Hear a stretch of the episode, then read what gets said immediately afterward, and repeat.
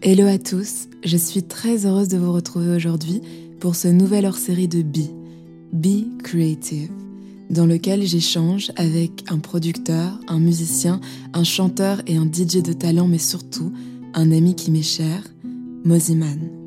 Ensemble, nous avons parlé de créativité, du syndrome de l'imposteur, comment retrouver sa voix et se faire confiance. J'espère que cet épisode vous inspirera et vous fera autant de bien qu'il m'en a fait. Avant de vous laisser avec notre conversation, si ce n'est pas déjà le cas, je vous invite à vous abonner au podcast Bi, à me laisser un joli commentaire et cinq étoiles sur votre plateforme de podcast préférée. Ça ne vous prendra que quelques secondes, mais pour moi, ça signifie tellement. Non seulement je ressens votre soutien, et en plus ça permet d'augmenter la visibilité de Bi pour qu'on soit de plus en plus nombreux à partager sur ce chemin vers soi. Je vous laisse tout de suite avec Bi Creative. Bonne écoute. Bon Mosi, je suis trop contente de t'avoir aujourd'hui pour un nouvel hors-série de Bi Creative. La créativité, c'est la première chose à laquelle je pense quand je pense à toi. Oh là là. Ouais, tu vas voir, tu vas recevoir plein de, de, de compliments aujourd'hui. Euh, bah, c'est la première question, un peu la base, même s'il y a beaucoup de gens qui, qui te connaissent. Peut-être euh, te présenter comme tu veux. Oui, avec plaisir. Déjà, moi, je suis très très heureux que tu m'aies invité. C'est un honneur. Tu sais que je t'aime beaucoup et c'est, c'est franchement, je suis trop content, vraiment, moi vraiment aussi. Content.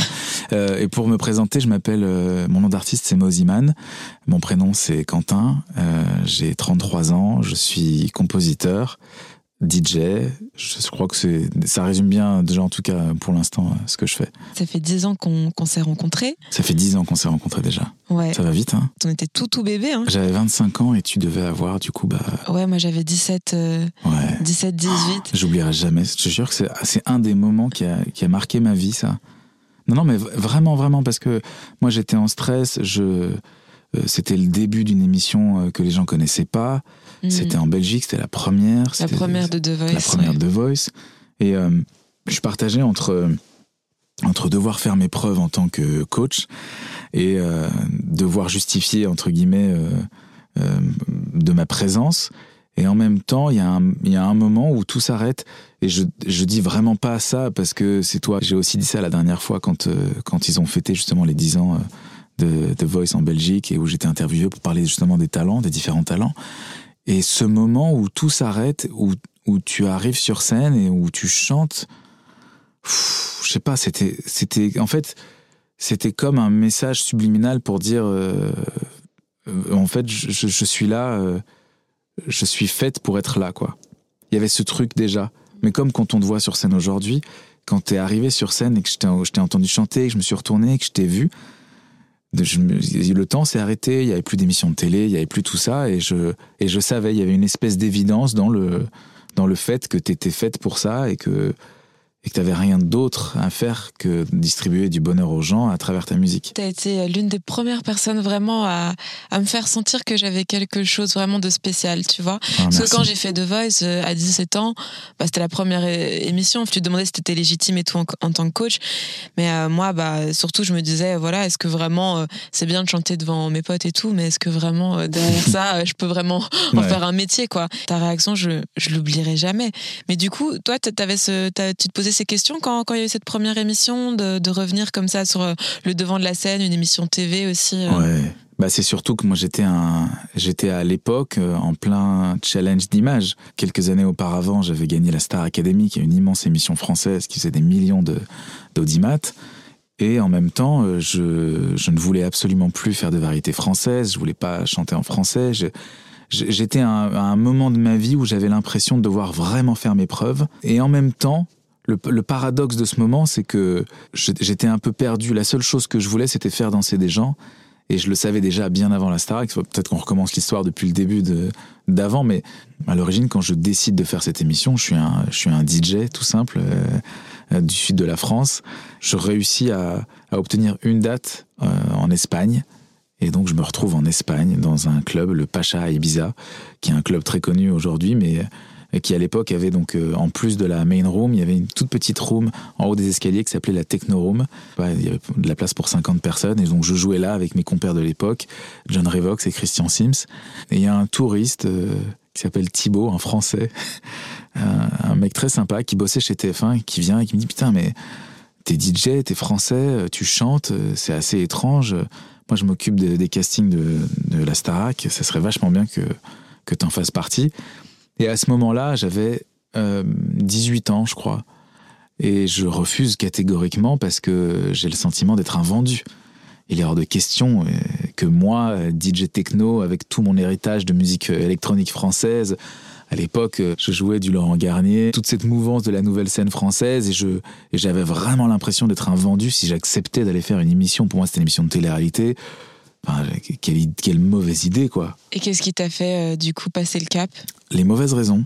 L'argent. J'avais pas une thune, j'étais, euh, on vivait dans quarante mètres carrés avec ma mère. Période, elle était très difficile parce que euh, en six mois, j'ai, j'ai, j'ai fait Noël au Resto du Cœur avec ma mère et six mois après, je gagnais un million d'euros et une signature dans, dans une des plus prestigieuses, prestigieuses pardon, maisons de disques au monde. C'était un, un, un bouleversement de, dans ma vie. Au début, c'était les mauvaises raisons. Je, je me sentais euh, pas légitime euh, parce que j'étais... Parce que j'étais euh, je vais le comprendre par la suite que, que c'est rien, c'est du vent tout ça. Euh, la hype qu'on veut absolument tout savoir, mais en fait la hype c'est rien du tout. C'est, on peut être hype si, si on se sent hype, c'est, c'est, c'est une connerie en fait ce concept-là. Et à l'époque, j'étais donc un D J hype, techno underground, et il était hors de question d'aller faire ça. Donc je m'étais dit, je vais faire low profile, je vais faire le casting discrètement. Imagine, je reste une semaine, je prends un peu de thunes, et je retourne direct en Espagne. Au moins, de toute façon, ils n'auront pas vu l'émission. Ça s'est évidemment pas du tout passé comme ça. Ouais. L'histoire, euh, en fait, l'histoire, elle est, elle est étrange, elle est, elle est belle aussi parce que, parce que je vais adorer cette émission. J'ai trouvé que c'était euh, bienveillant, mal, malgré ce, ce qu'on pourrait imaginer, le côté euh, requin. Parce que tous mes potes à l'époque, la famille me disait « Oh, la musique, c'est un monde de requins. Mm. » Même vingt ans plus tard, bientôt, je je crois pas. Je crois pas. Je crois que c'est un monde comme comme tout milieu différent. Hein. Ah, bah je, te, bah je te rejoins de ouf. On est d'accord. Enfin, mais je veux oui, dire, c'est, c'est un monde de requins. Si, si, si en fait, si, t'es si un toi, requin, t'es un requin. C'est ça. Mais je crois que c'est ça, quoi. C'est ça. Franchement, j'ai adoré. Et puis, c'était quand même une école. Alors, pour les plus jeunes qui nous écoutent, qui ne savent pas ce que c'est que la Starac, c'était une école dans laquelle on restait quatre mois enfermés dans un château, à la télé, vingt-deux heures sur vingt-quatre. Donc, il y a les gens qui achetaient le, le câble, ce qu'on appelait le câble à l'époque, mmh. et qui pouvaient nous suivre, prendre des cours. Donc, on se levait très tôt le matin, on prenait des cours de comédie, de danse, de sport, de chant. C'était, euh, c'était un peu éprouvant quand même. Hein. Si je me trompe pas, t'avais pas vraiment de, de retour de l'extérieur à part pendant les primes. T'avais les appels téléphoniques, non si t'avais je me souviens. T'avais une minute par jour d'appels ouais. téléphoniques à tes proches ou à ta famille. Il y avait surtout pas d'Instagram, il ah, y avait de pas ouf. de Facebook, il y avait pas tout ça. Enfin, tu vois. Donc Insta... la T V est un média hyper puissant, quoi. Mais imaginez que tout ce que vous voyez sur YouTube, Instagram, Twitter, tout ce qu'on a aujourd'hui, TikTok et compagnie, tout est dans la télé. Oh, c'est-à-dire qu'aujourd'hui, quand une émission de télé en France, par exemple, fait euh, quatre millions de téléspectateurs, mmh. quand il y a, je sais pas, le président qui parle, ou qu'il y a mmh. des trucs un peu, je sais pas, finale de Coupe du Monde ou un truc comme ça, c'est, en, c'est, c'est entre, je sais pas, cinq et neuf millions, quoi. Mmh. À la Starac, à l'époque, il y avait onze millions de téléspectateurs oh chaque samedi soir.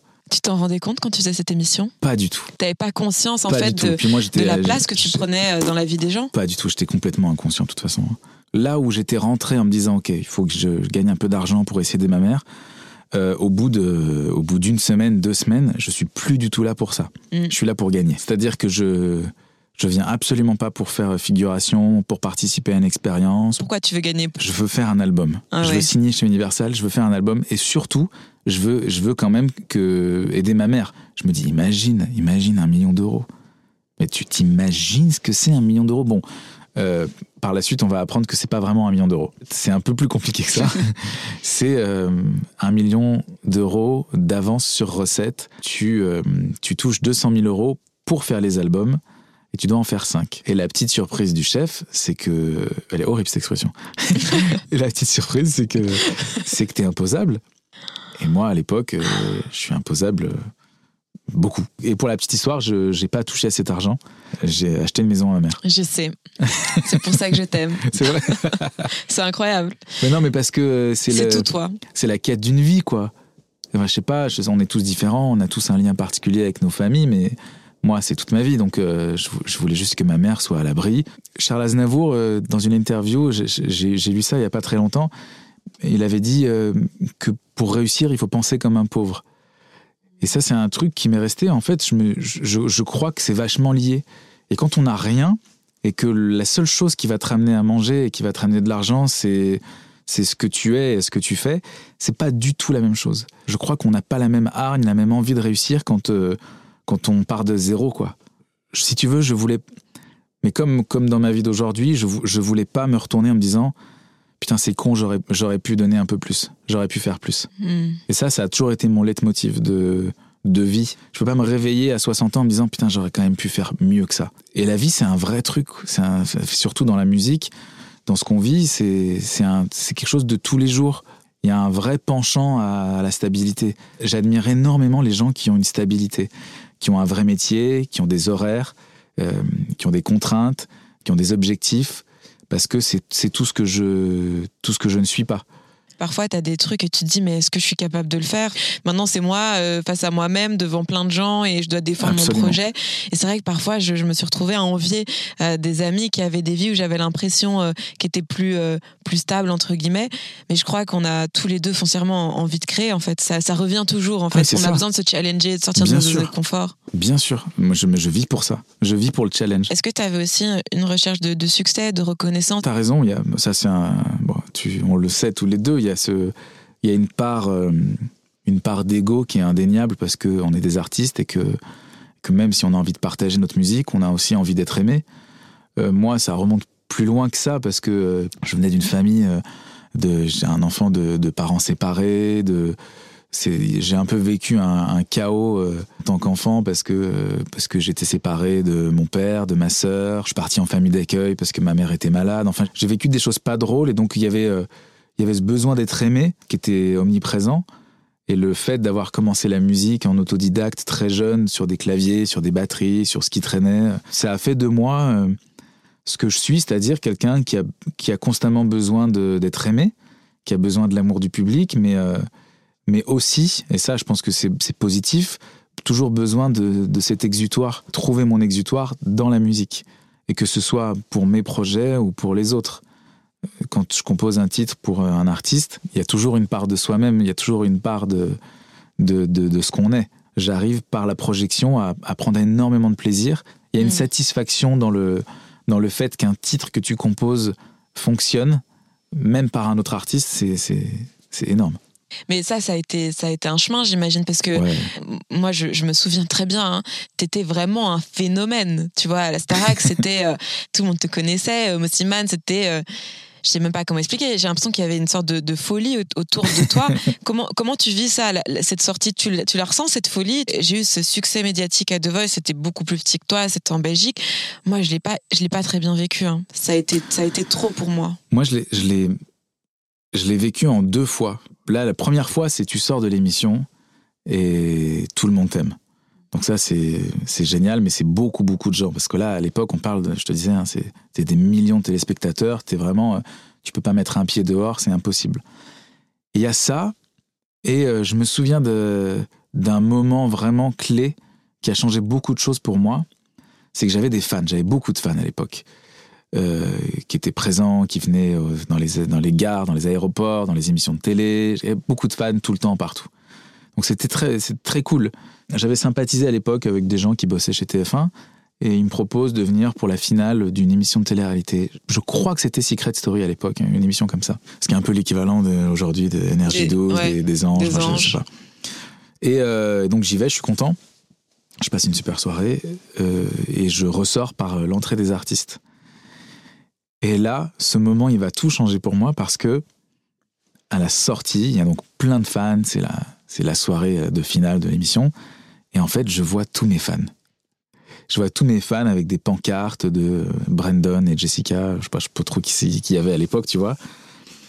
Et là, je, et là j'ai, j'ai un, un truc qui se passe dans mon cerveau. Je me dis, je ne comprends pas ce qui se passe. J'ai dit, attends, attends, attends, c'est mes fans qui sont là, là. En fait, ils sont fans de, de, de personnes qui n'ont rien fait, quoi, qui ont fait une émission de télé-réalité qui ne sert à rien, quoi. Et euh, je rentre chez moi et je me souviens avoir beaucoup pleuré ce soir-là. Et je me suis dit, mais en fait, ils ne m'aiment pas pour les bonnes raisons. J'ai commencé à ce moment-là le, le process d'être aimé à ma juste valeur. Ou en tout cas, d'être aimé pour les bonnes raisons. Pas parce que j'avais passé quatre mois à la télé et que, et qu'ils n'avaient pas vraiment le choix de m'aimer, parce qu'en fait, ils n'ont pas non plus le choix d'aimer ceux qui venaient les, faire l'émission de télé-réalité, et, mmh. et il suffisait de passer à la télé, quoi. Donc, si tu veux, j'avais un petit peu l'impression d'avoir volé mon succès et d'être un, une fraude. Ah, et d'où ce que tu dis, du coup, ce sentiment un peu de, d'imposteur, du coup. Complètement. Le, complètement, le syndrome de l'imposteur. J'étais là en me disant, c'est quoi cette histoire ? Il a fallu se trouver assez vite, parce qu'il y avait aussi la pression de la maison de disques, des médias, de quand est-ce que l'album sort. J'étais plutôt satisfait du premier album que j'avais fait. Ça avait bien marché à l'époque, je crois. Double disque d'or, c'était super. Tout allait bien. J'avais l'impression de trouver mon public progressivement, même si quand même il y avait encore beaucoup de, d'irréductibles fans de télé plus, mmh. que, plus que de musique. Mais bon, ça remplissait les salles. On fait l'Olympia, deux soirs de suite, c'est sold out, tout va bien, l'album fait double disque d'or. Je suis dans une autoroute comme ça, un peu une autoroute de succès. Et le soir de l'Olympia, je rentre sur scène. Le public m'avait préparé une petite surprise. Ils avaient tous des, des espèces de petites boules lumineuses à L E D, là. Et puis je rentre et je vois cet Olympia rempli à craquer, avec les gens qui mettent les boules en l'air, comme ça et tout. Et je commence ma chanson et je me dis « Oh putain, c'est pas pour moi, ça. » Ouais, je te jure. Je me dis « Merde. Ah ouais, non, non, j'ai rien à faire là, en fait. » C'est pas ce que tu voulais faire, toi. Tu faisais, t'étais D J, ouais. t'étais, on, on est venu te chercher euh, en Espagne. Ouais. C'est ça que tu voulais faire. Ouais. Et puis là, tu te retrouves euh, tête d'affiche l'Olympia. Fausse route. C'est pas ça. C'est pas ça du tout.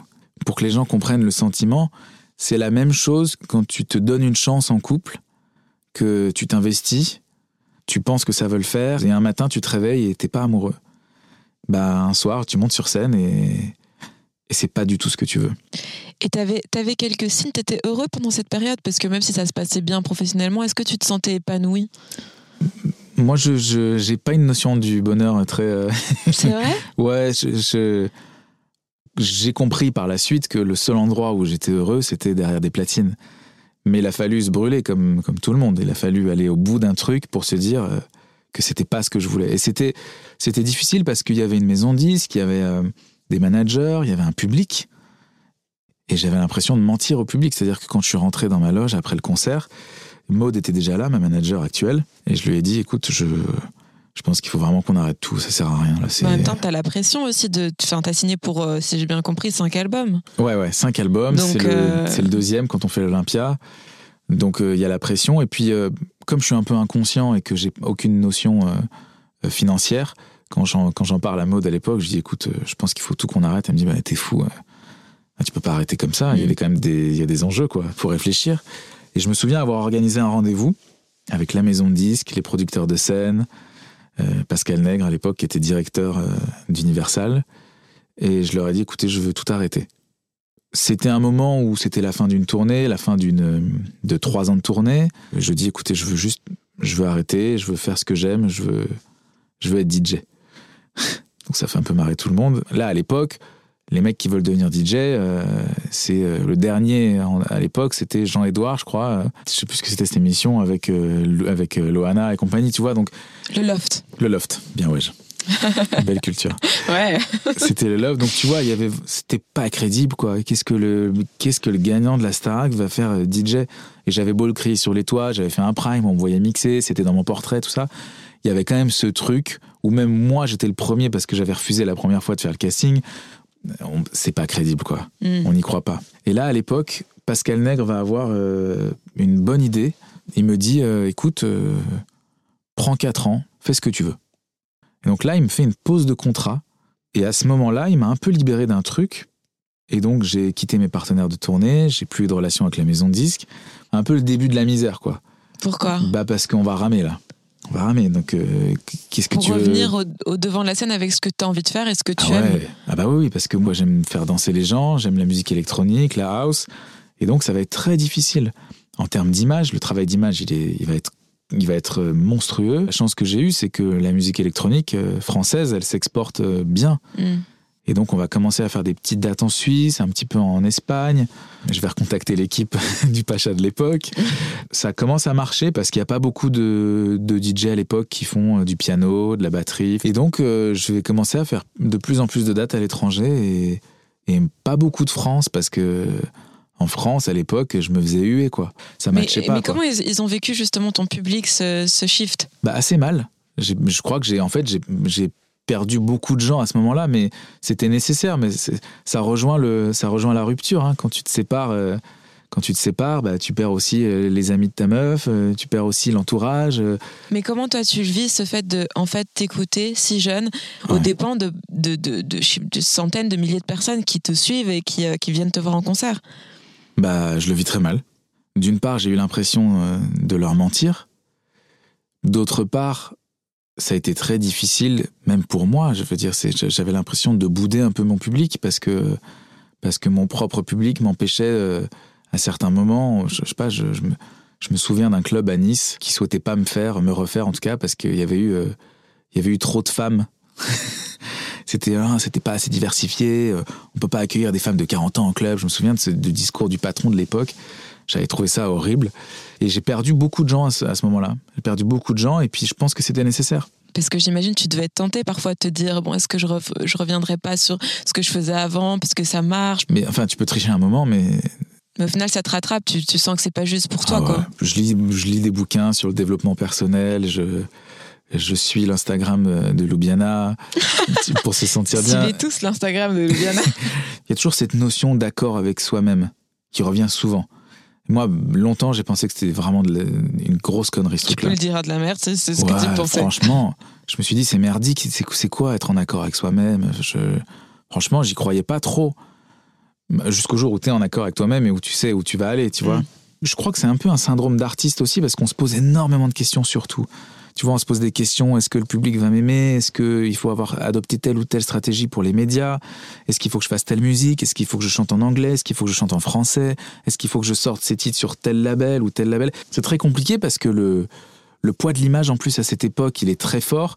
Il n'y a pas les réseaux, il n'y a, a pas tout ça. Quoi. Donc, euh... Et puis aussi, tu as la, t'as la pression. Il ne faut pas oublier que tu signes, en tout cas, quand tu as quand tu as d'autres entités autour de toi, elles attendent aussi un certain... Absolument. Tu vois, elles, elles viennent vers toi. Donc, ce n'est pas juste toi, ta, ta décision. Tu as aussi beaucoup de gens qui te parlent et qui te conseillent. Et donc, toi, en tant qu'artiste, comment trouver ce qui est vraiment juste pour toi, en accord avec ce que tu as envie de faire profondément? Exactement. Tu as tout dit. Parfois... Je croise des artistes qui, euh, qui viennent au studio et qui n'y arrivent pas, et qui essayent le plus possible de, de, de faire des stratégies, de se poser des questions, d'avancer, mais la solution, c'est juste qu'ils ne sont pas en fait en accord avec eux-mêmes. En fait, s'accepter en, en tant que personne dans un domaine ou dans une, ou dans une case, c'est très difficile parce qu'on veut toujours aller là où, où on n'est pas. Moi, ma, ma quête, ça a été de, de réussir en tant que D J, ça m'a, ça m'a pris beaucoup de temps. J'avais vraiment envie, mais je savais que c'était ça. Je savais que remplir l'Olympia, ça me faisait moins plaisir que remplir quatre cents personnes au Rex à Paris, quoi. C'était ça mon objectif. Mais quand tu as fait ce, ce changement-là et que tu es revenu vraiment à ton véritable amour, est-ce qu'il y a des moments où tu t'es peut-être senti un peu euh, bloqué de, euh, créativement? Ta créativité, comment est-ce que tu l'as nourrie? Comment est-ce que tu l'as, tu l'as retrouvée dans, dans cette période? Assez mal parce que la maison disque a quand même un poids important à cette époque-là. Les radios, c'est pas l'émergence de YouTube encore, donc les radios ont un poids monstre. Et la loi française, c'est la loi du quota français. Et pour les ouais. gens qui connaissent pas ça, la loi du quota français, c'est que pour être diffusé en radio, ils doivent absolument jouer cinquante pour cent de musique française et en français. Et pour un D J qui fait des titres à l'international, bah tu chantes pas en français sur tes titres, parce que sinon c'est, euh, je, j'y crois pas perso. Il fallait réussir le challenge de quand même réussir à faire des choses en français et électro. Et donc, euh, c'est un puits sans fond. Donc, si ça marche pas. C'est pour ça que de revenir par l'étranger, ça a été vraiment le parcours le plus important pour moi. Je me retrouve un peu dans ce que tu dis. Peut-être ce besoin de revenir à l'essentiel, de revenir à ce qui te nourrit aussi. Moi aussi, j'ai, j'ai eu ça quand j'ai découvert la Cora. Et toi, t'es, t'es parti. T'as aussi joué devant des personnes qui n'avaient pas de préjugés Absolument. Sur qui t'étais, sur, sur ce que tu faisais. Et t'as pu aussi euh, peut-être retrouver ta créativité en, en sortant un peu du, du carcan dans lequel tu t'étais un peu bloqué. Complètement. Et il y a eu à l'époque, euh, ça, c'est, c'est encore présent aujourd'hui, mais il y a un classement des... un classement des cent meilleurs D J ouais. au monde qui s'appelle le Top cent D J Mag. Un peu les Grammy Awards pour les D J, quoi. Mm. C'est, c'est le truc ultime. Tu sais que quand tu fais partie des cent D J, t'es sûr que ton booking, il n'y aura booké. Pas de problème pour l'année, pour l'année d'après, et cetera. Et je suis rentré la première année dedans, en deux mille douze, je crois. Ça m'a ouvert une porte que, qui était fermée, qui était l'étranger, qui était l'Asie, la Russie, l'Europe. Et ça, ça a beaucoup changé pour moi. Ça, ça m'a beaucoup aidé, en tout cas. Première année, j'étais pas encore prêt à rentrer en France en leur disant « Regardez, je suis dans le top cent ». La deuxième année non plus. Et puis trois, quatre, cinq, six, au bout d'un moment, à force d'être dans ce classement chaque année, j'ai tout doucement réussi à, à me repositionner en termes d'image et à recommencer à faire ce que je voulais, c'est-à-dire jouer dans des clubs. Et c'est à ce moment-là que j'ai pu revenir en France, en Belgique, en Suisse. Tout a recommencé, finalement. En duo avec Mosimann, sur son titre « Janine Gannet ». Happy again, happy my lover, happy no end, happy together, happy the time, knew that I found you, I never worried, cause we knew that it was true, I never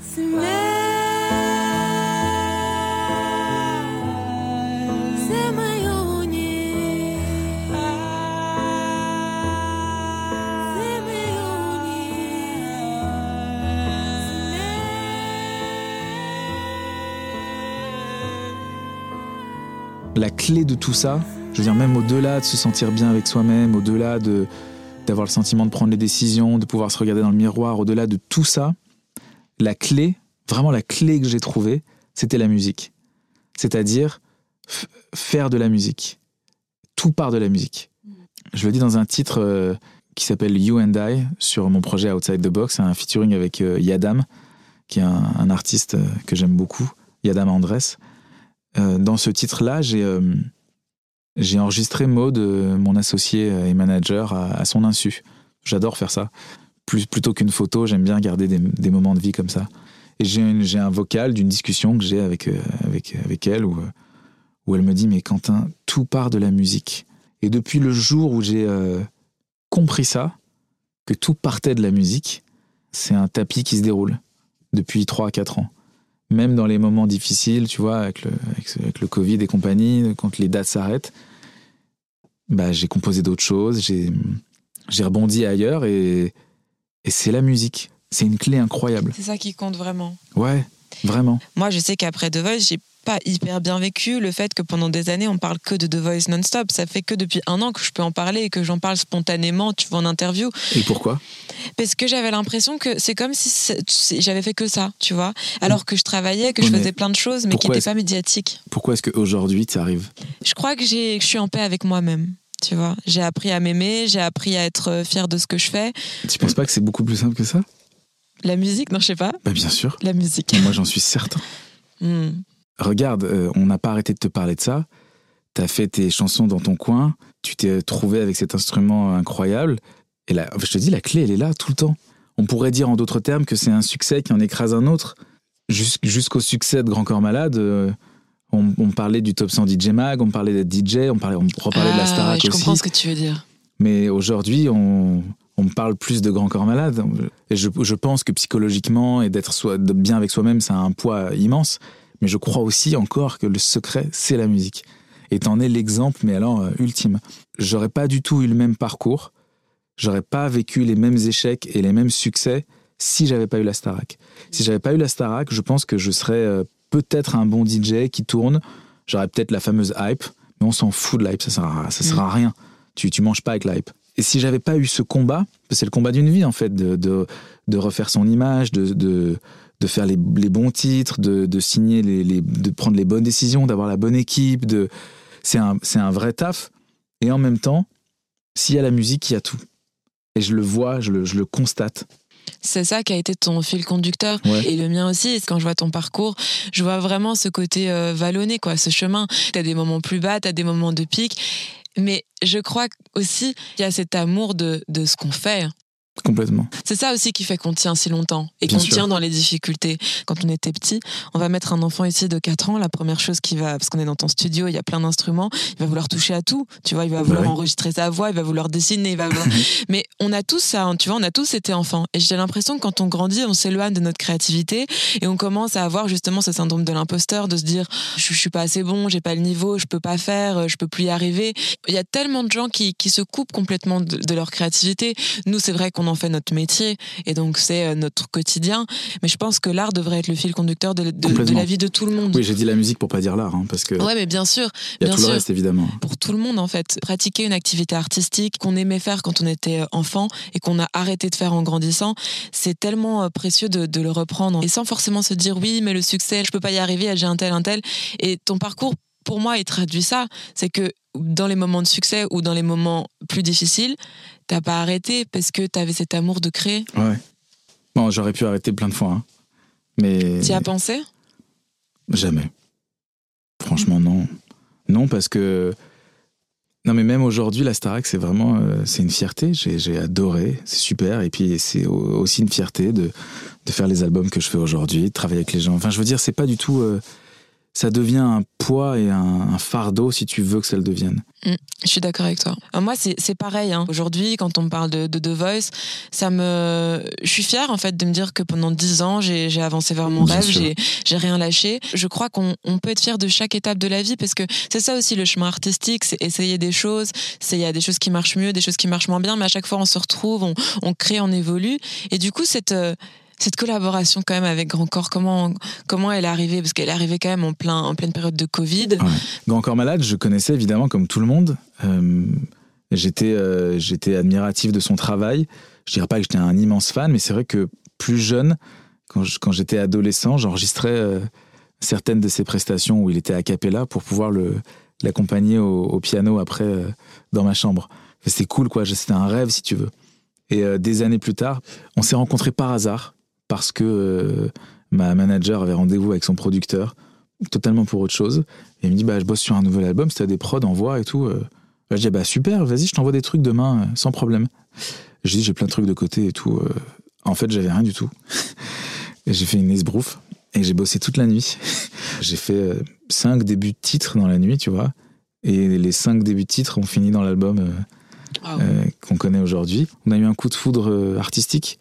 Tout est clair, quoi. C'est-à-dire qu'il m'envoie des textes, je sais ce que je vais faire avec, je lui envoie des prods, il sait ce qu'il va faire avec. En fait, quand on se rencontre euh, et qu'on décide de faire l'album ensemble, il me dit, euh, il me dit que bah, il a des radios, mais que Grand Corps Malade, il passe pas en radio. Enfin, le slam passe pas en radio de toute façon. Et il me dit qu'ils euh, feront une petite tournée, mais que avec le Covid et puis. Euh, Et puis lui, il a fait des tournées, mais des petites jauges. Il ne s'attend pas au succès non, que, ça, que ça rencontre. L'album, là, l'album Mesdames, c'est. Personne s'attend, on ne comprend pas. Mais est-ce que c'est pas ça en fait la, la magie des vrais succès ? Souvent c'est quand on s'y attend pas. Ah ouais. C'est quand on fait les choses sans contrôler. C'est un peu ce qui t'est arrivé avec, avec la Starac, c'est un peu ce qui t'arrive maintenant aussi avec, avec cet album et avec toutes les, tous les autres artistes pour lesquels tu travailles maintenant. J'ai l'impression que c'est que ce côté euh, spontané et le, la musique. La musique, mais c'est encore la clé, hein. C'est, tout, c'est toujours ce truc qui te suit, qui te lâche pas. Hein. C'est une question qui, que j'adore euh, poser aux artistes. C'est est-ce que le fait d'avoir plus de succès t'a rendu plus heureux ? Bah, je crois pas. Je crois pas. Musicalement, évidemment, que Grand Corps Malade, il a été, euh, il a été un changement radical dans ma vie. Mm. À, un, à un moment où je m'attendais pas. Il a, il a changé ma vie. Il m'a donné une carte imaginaire de confiance en soi. Pour la petite anecdote, euh, je la raconte pas souvent celle-là parce que c'est un peu un truc euh, un, un peu privé, mais euh, j'ai confiance euh, en, en vous qui nous écoutez, vous le direz à personne. J'avais présenté une chanson à Louane, enfin euh, à l'équipe de la maison de disque, hein, pas l'équipe de Louane, à l'équipe de la maison de disque à l'époque. Il y avait un directeur artistique qui écoutait les titres avant de les soumettre euh, à, à Louane et euh, il avait adoré la chanson. Il avait demandé qui avait composé euh, et écrit la chanson. Il lui avait... La personne qui travaillait avec moi lui avait dit bah, c'est Quentin euh, Mosimann qui a fait cette chanson. Euh. Et le D A avait dit oulala, non, mais jamais, euh, jamais on présente une chanson à Louane de, de Mosimann. Enfin, ça va pas ou quoi? Je lui ai dit, ouais, mais la chanson, elle est pas mal et tout. Ce jour-là, ça m'a foutu les boules. Vraiment, ça m'a mis les boules. Mais l'histoire, euh, l'histoire est belle parce que un des, un des derniers plus gros titres de Louane, Derrière le brouillard, avec, euh, avec Grand Corps, c'est un titre que j'ai composé. Donc, si tu veux, j'ai eu ma revanche parce que j'étais pas dans le... J'étais triste. Je lui en voulais pas à ce monsieur, quoi. Je sais à quel point... Euh... Parfois, on a pu euh, te snober et, et te mettre une étiquette, justement. Je le dis parce que moi aussi, je, je l'ai vécu. Mais je trouve que tu as toujours été d'une extrême bienveillance, d'une extrême gentillesse avec les gens. J'ai jamais senti chez toi un côté revanchard ou aigri, où je vais leur prouver aujourd'hui un, un merveilleux succès, une merveilleuse carrière. Mais je sens pas chez toi ce côté de regarder, maintenant j'y suis arrivée. Je sens pas chez toi un besoin de rabaisser les autres. T'as, t'as fait de, des difficultés, même des gens qui, qui te disaient des choses difficiles, des leviers pour t'élever, mais sans abaisser les autres. Et ouais. c'est ça qui, c'est ça qui est super beau. Bah merci, merci beaucoup. On n'a pas à se sentir coupable du malheur des autres. Tu sais, c'est comme quelqu'un qui te crie dessus dans la rue et mmh. ça te met mal.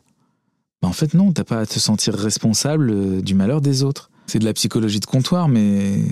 Mais les quatre accords Toltec, euh, c'est une, bah, c'est, ouais, c'est une bible pour moi. Une fois que j'ai, quand je termine de, quand je termine ce bouquin, je le recommence. Ouais. Et... On, a, on a besoin de se rappeler souvent. Ouais, bien sûr. L'un des quatre accords, c'est ne rien prendre personnellement bien et sûr. Se dire c'est pas parce que quelqu'un te crie dessus que c'est son problème euh, et, et pas prendre bien ça sûr. Quoi. Ça m'a beaucoup aidé parce que je disais que Grand Corps Malade m'avait donné une carte imaginaire, mais ça veut dire qu'aujourd'hui, euh, je peux tout faire. J'ai pas de, j'ai pas de limite. Je peux contacter n'importe quel artiste et, et proposer une chanson parce que, parce que je m'en sens, je m'en sens crédible aujourd'hui. Je m'en sentais aussi avant, mais j'avais plus de difficultés à, à passer les barrières. Mais tu sais que cette carte que, que t'as reçue, tu, tu la donnes à d'autres artistes. Je, je sais pas si tu, non, mais je sais pas si tu t'en rends compte, mais... Bah non, mais j'essaie de... Si tu... tu veux, je me projette un peu à travers les autres aussi. Mais tu la donnes aussi parce que, bien sûr, tu travailles avec des artistes qui sont déjà installés, mais tu travailles aussi avec des artistes en développement. Je sais pas combien de fois on n'a pas discuté ensemble, où je t'ai parlé de mes doutes, de mes questionnements, combien de fois le fait juste d'échanger avec toi, ça m'a, ça m'a reboosté, ça m'a redonné des clés, et je sais que tu le fais avec plein d'artistes. Et c'est ça qui est beau, en fait, c'est que tu Tu vas spontanément aller vers l'autre. Si tu aimes la musique, si tu es dans l'amour de la musique, peu importe où il en est dans sa carrière, peu importe son statut, cette carte que, que Grand Corps Malade t'a donnée, il a sûrement dû la recevoir d'autres personnes. Toi, tu la, tu la donnes à, encore à d'autres. C'est un, cer- un cercle, un cycle vertueux. Ouais, je, je, ben je te remercie. Je te remercie, j'avais pas vu ça comme ça, c'est vrai. Il y a un autre truc aussi qui m'a vraiment aidé. C'est con, mais le sport... C'est vraiment un truc qui me sauve, moi. Moi, j'aime, je, j'ai, un, j'ai une addiction totale au, au sucre. Moi aussi, bien. Voilà, euh, on suis... a plein de, de, de M and M's, oh ouais. de, on a tout ici. Oh ouais, non, mais parce que je, je suis vraiment, je, je suis drogué, quoi. Et euh, en plus, je suis végétarien, donc ça limite un petit peu mes choix. Et depuis quand ? Trois ans maintenant. Bienvenue dans la team. Ah ouais, ouais. Enfin, quand tu sais ce que tu manges, t'as plus trop le choix, en fait. Du, du coup, le, le sport, sport t'a aidé. Ouais, et je parle pas de sport, je parle pas de, se, de s'envoyer à la salle et compagnie, hein. Je sais pas, j'ai couru vingt à trente minutes ce matin, je sais que je suis clair dans ma tête, je sais ce que je fais, je sais où je vais. Et rien de plus. Du coup, tu as cité les quatre accords Toltec, tu as commencé à t'intéresser un peu au développement personnel, c'est, c'est ouais. venu comment ça ? Pff, Par hasard. Par hasard. Il y a longtemps ? euh, Ouais, euh, en même temps que je suis devenu végétarien. Ah oui, il y a trois ans. Ouais, ouais, tout okay. en même temps. J'ai commencé, ben, pour ce qui est du végétarisme, j'ai commencé avec le, un livre de Hugo Clément. Ah qui oui. explique euh, mmh. comment est-ce qu'il a comment est-ce qu'il a arrêté de manger des animaux et euh, il a cité beaucoup de beaucoup de références dans son dans son bouquin et donc j'ai acheté les références pour lire et tu te rends compte que le déjà on se rend compte que c'est des informations qui sont très accessibles, enfin, je veux dire c'est facile de savoir ce qu'on mange aujourd'hui. Oui.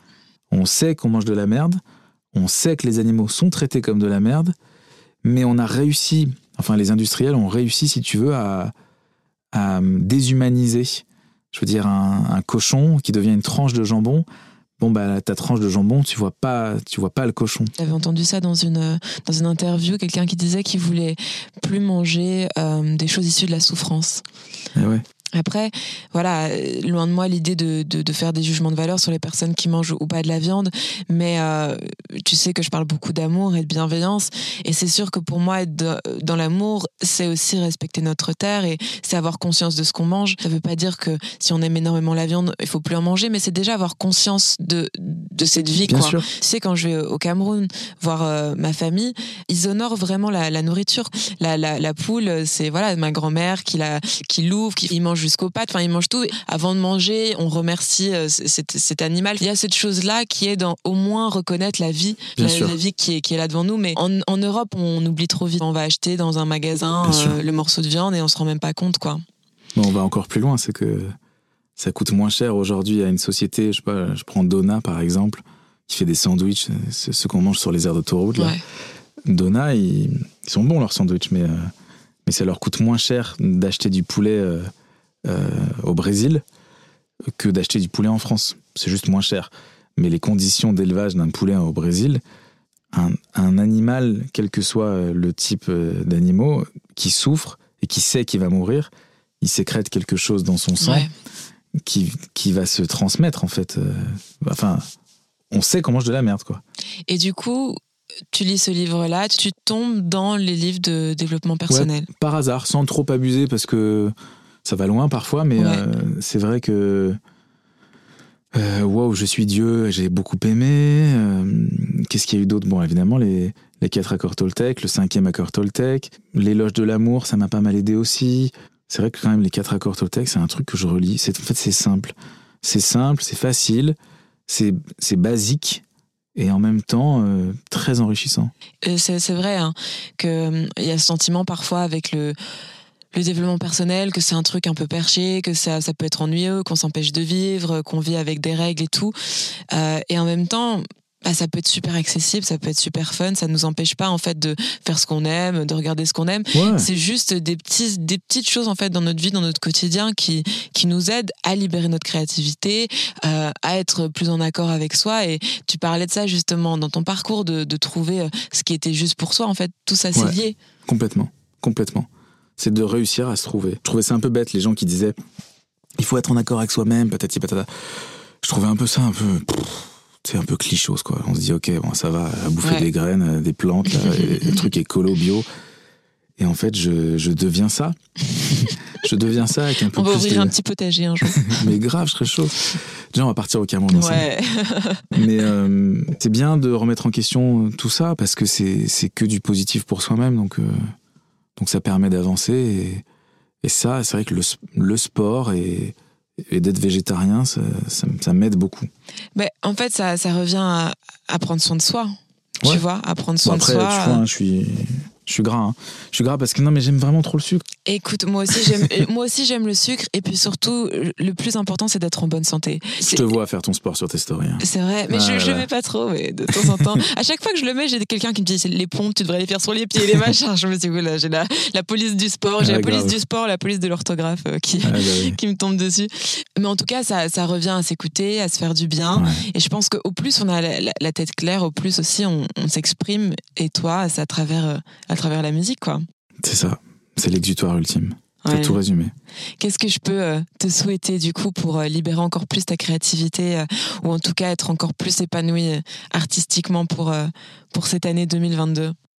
Souhaite-moi de faire un titre avec toi, euh, je sais, ce serait le plus beau cadeau. Alors, la, la petite lampe de génie, je la frotte, on va, on va réaliser ça. Moi, je me souviendrai toujours de, de notre rencontre, déjà, il y a dix ouais, ans. Aussi. Tu donnes, tu donnes de l'amour, mais tellement. Et ça m'étonne pas, et je te l'ai déjà dit plein de fois, que t'en reçois autant. Merci. Ça m'étonne pas que tu sois autant apprécié. Tu en es arrivé là, sans écraser personne, en étant toujours dans la bienveillance, et sans te dire, j'ai quelque chose à prouver à qui que ce soit. Et pour moi, ça, c'est la plus belle des réussites. Bien sûr, on va, on va le faire, ce titre, ensemble. J'avais adoré quand on avait euh, chanté... Euh, ah ouais. À, à Viva for Life, un extrait de, de ta chanson. Génial. Mais euh, je voulais te souhaiter tout ça, ah, te remercier pour cet échange. Avec grand plaisir. Qui, euh, je, j'espère en tout cas euh, aura inspiré beaucoup de gens. En tout cas, moi, ça, ça m'a inspiré. Je devais mettre un mot sur ton parcours. Je dirais résilience, je dirais amour profond de, de ce que tu fais. Et puis toujours ce désir d'évoluer, de grandir artistiquement, euh, humainement, de faire des belles rencontres. Je suis sûre que il va encore avoir plein de belles choses qui vont se passer pour toi merci. Cette année et dans les années à venir. Merci, ça me touche beaucoup. Vraiment, merci mille fois. Merci pour votre écoute. J'espère que cet échange avec Mosimann vous aura inspiré et donné envie de continuer à vous connecter à votre propre créativité. Je vous invite à continuer à découvrir ou redécouvrir Mosimann, notamment avec son projet Outside the Box, partie un et partie deux, qui est disponible partout, mais également sur scène, et croyez-moi, ça en vaut le détour. Toutes les informations sont à retrouver sur son site internet. Je vous embrasse très fort, je vous dis à très bientôt pour un nouvel épisode de Bi. Prenez soin de vous.